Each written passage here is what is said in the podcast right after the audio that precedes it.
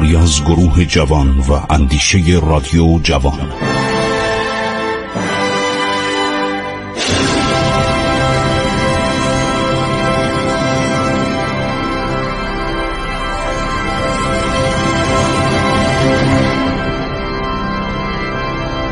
بسم الله الرحمن الرحیم. به نام خداوند بخشنده مهربان. دوستان عزیز خسرو معتزد با شما طی پانزده دقیقه آینده بخشی از تاریخ گذشته ایران رو بیان می‌کنه. دوستان دولتی بود به نام بنی عباس که این دولت در اواسط قرن سوم هجری تقریبا دوران زوال و انحطاطش آغاز شد. خلفای بنی عباس بعد از مدتی شروع کردن مانند سلاطین قدیم مانند امپراتورای روم و مانند کسرایان ایران با تجمل بسیار زندگی کردند. واقعا شهر بغداد پایتخت اینها به صورت روم در اومد. شهر بغداد دیگه توش فقط عرب نبود. ما کتاب های بسیار زیادی داریم. یکی کتاب تجارب السلف یعنی تجارب گذشتگان. یکی به نام تجارب الامم. اینا همه خوندنیه. مخصوصا این تجارب الامم که خوشبختانه نویسنده و معلف این کتاب یک نفر ایرانی اهل تهرانه. اهل ری. همین شهر ری ابن مسکویه رازی. کتابش هم یک شاهکاره. واقعا می‌خوام بگم این کتاب تاریخ فوقلادی از دوران بعد از اسلامه که جزئیات نوشته. یکی از نکاتی که من باید یادآور بشم بعضی از اسامی رو براتون خوندم. مثلا جستانیان، سالاریان، کنگریان اینا حکومت های محلی ایران بودن. خیلی هم زیاد بودن. یکی دیگه از این حکومت ها حکومت ساجیانه.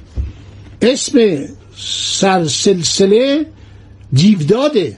دیوداد اسم ایرانیه. دیو به معنی بزرگ به معنی قوی. کلمه دیوداد و بعدم پسرش یوسف ابن ساج اینا از خانواده ساجیان. تمام اینها در کتاب های مختلف اسم اینا رو بردن. اینا کسایی بودن که حکومت های محلی رو در ایران عرض شود که اداره می‌کردن. و اینها ظاهرا اطاعت داشتن از دولت بغداد. یعنی یک منشوری خلیفه می‌داد. این منشور رو در دست منشور یعنی فرمان. اینو وقتی در دست می‌گرفتن همه حساب میبردن. اگر کسی بدون منشور میومد فرمان روا می‌شد قبولش نمی‌کردن. آقا منشور باید شما منشور داشته باشید. وقتی دولت ساسانی سقوط می‌کنه در رشته کوهستان البرز مردمانی که عمده ایشان دیلمان و تپوران. تپوران یعنی کجا؟ یعنی تبرستان. تپورستان. که بعدها کلمه مازندران به جای این گذاشته شد. الان هم دیدم تلویزیون مازندران بهش میگن تلویزیون تبرستان. برای اینکه اسم باستانیه. مردمانی که عمده ایشان دیلمان و تپوران بودن با بنی امیه جنگیدن. زیر بار بنی امیه فاسد و جنایتکار و کشندگان اولاد پیامبر نرفتن. مدتها اینها مقاومت می‌کردند. یعنی دیلم یک جایی بود که رفتن به آنجا بسیار مشکل بود. تنها سختی کوهستان دیلم و انبوهی جنگل ها نبود که بنی عباس رو عاجز و درمانده می‌کرد. چون اون سپاهیان اموی و عباسی همه جا رفته بودن. از تمام جنگل ها و کوه گذشته بودند علت عمده مردانگی و دلاوری دیلمیان بود. اینا اصولا بنی امیه رو قبول نداشتن. بنی عباس هم قبول نداشتن و گفتم در برنامه گذشته که سادات علوی اومدن. پس از ده ها جنگ که با بنی امیه کردن با بنی عباس کردن زمانی که سادات اومدن اونجا از جمله زید کبیر و زید صغیر و سید اتروش اینا کم کم مسلمان شدن و جانانه ایستادن مردانه ایستادن در راه حمایت از این سادات. چون اینا رو به صورت نمایندگان اسلام واقعی می‌دیدن.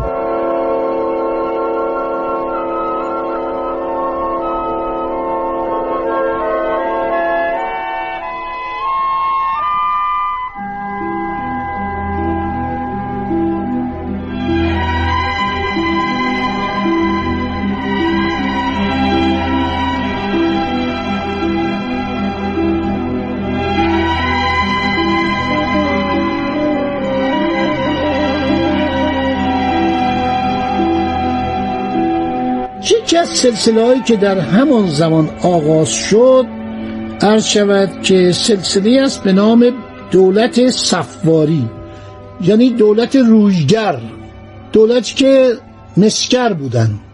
صفار به معنی مسکریه رویگریه. از زمانی که هارون الرشید اومد و برا مکه رو برانداخت و بعد شروع کرد آزار آل علی یعنی خاندان آل علی رو تحت تعقیب قرار داد. شروع شد یک سری جنبش های ایرانی که این جنبش ها آمیخته بود به جنبه مذهبی. یعنی بیشتر عرض شود که مردمی که قیام کردن دیگه سلسله عباسیان رو قبول نداشتند سلسله های ایجاد شدن در نواحی مختلف به نام ادارسه. این مربوط به ایران نیست جای دیگه.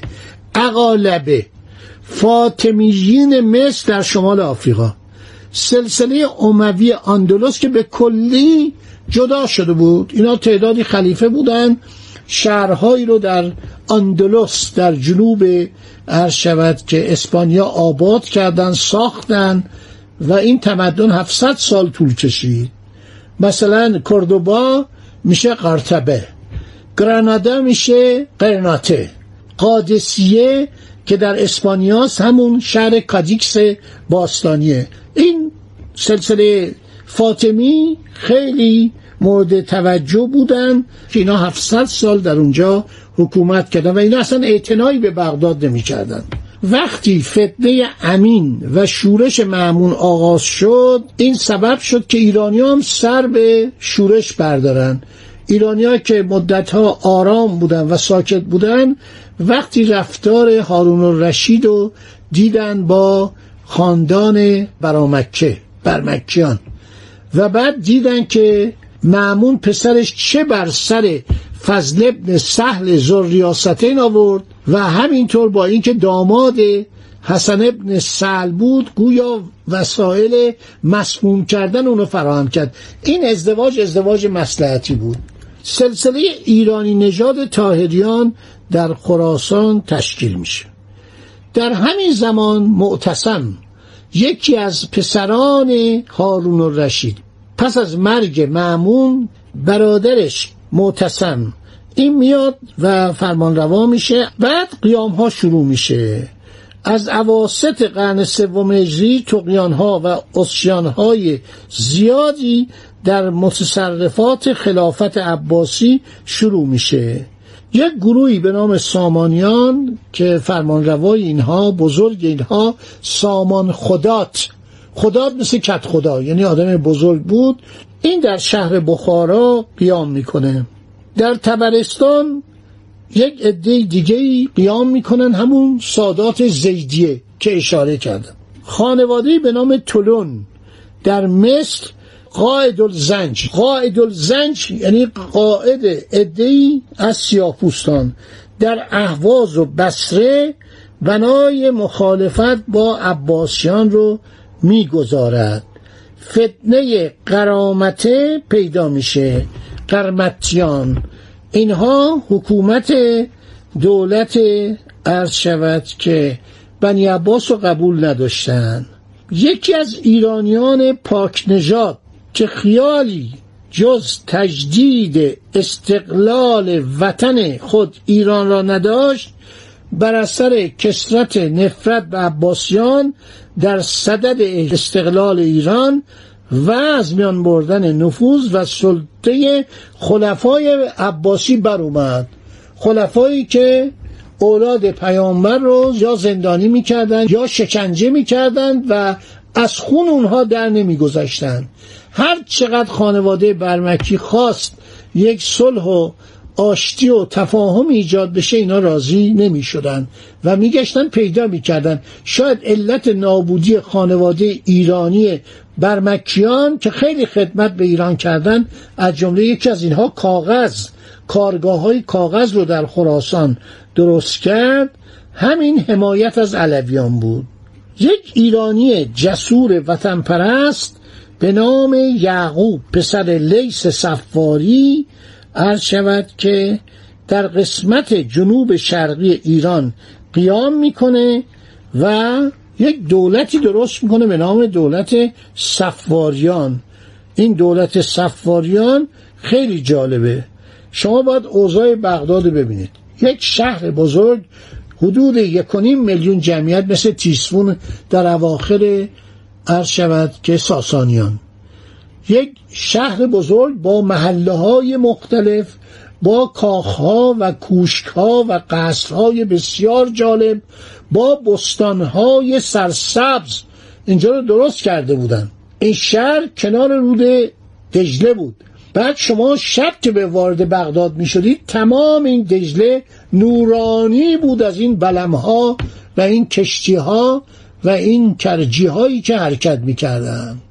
یک قایق مخصوصی هم داشتن به نام فیو که این شناور رو خانم دیولافوا ژان دیولافوا وقتی در اواخر سلطنت ناصر شاه در دهه هشتاد میلادی میاد به ایران بعد از مدت که اکتشاف می‌کنه در شوش و در نواحی جنوب غربی ایرانشون باستانشناس بود. ناصر شاه بیچاره اطلاعاتی نداشت. یه اجازه به این میده که هر چی دلش خواست از ایران ببره. الان شما برید موزه لوور پاریس شما خواهید دید که دوری آثار ایرانه. چه نقشای قشنگی. سربازان هخامنشی عرض شود که بسیار جالب بسیار دیدنی. سنگ نقشای عالی رنگی اینا رو درست کردن. تمیزش کردن رنگیه یک کتابی. الان در اتاق من است از آلمان برام رسیده. این نوشته تحقیقاتی به زبان فارسی می‌خونم. تحقیقاتی جغرافیایی و تاریخی درباره دنیای باستان. آلتم ورت اینو که شما نگاه می‌کنید این کتاب صفحه 42 درباره ایران شروع میشه. ولی اومدن کتاب رو با ایران شروع کردن. با سنگ نقش های شوش شروع کردن. این کتاب رو من وقتی نگاه می‌کنم احساس غرور می‌کنم. این کتاب تاریخ سراسر جهان با تصاویر رنگی. آغازش از ایران شروع میشه. یک چنین کشوری با چنین عظمتی. خب این یعقوب کیه؟ یعقوب لیس کیه؟ چرا قیام کرد؟ و چه پیروزیهایی به دست آورد؟ اجازه بدید که من در برنامه بند در این باره با شما عزیزان صحبت کنم. خدا نگهدار شما تا برنامه آینده.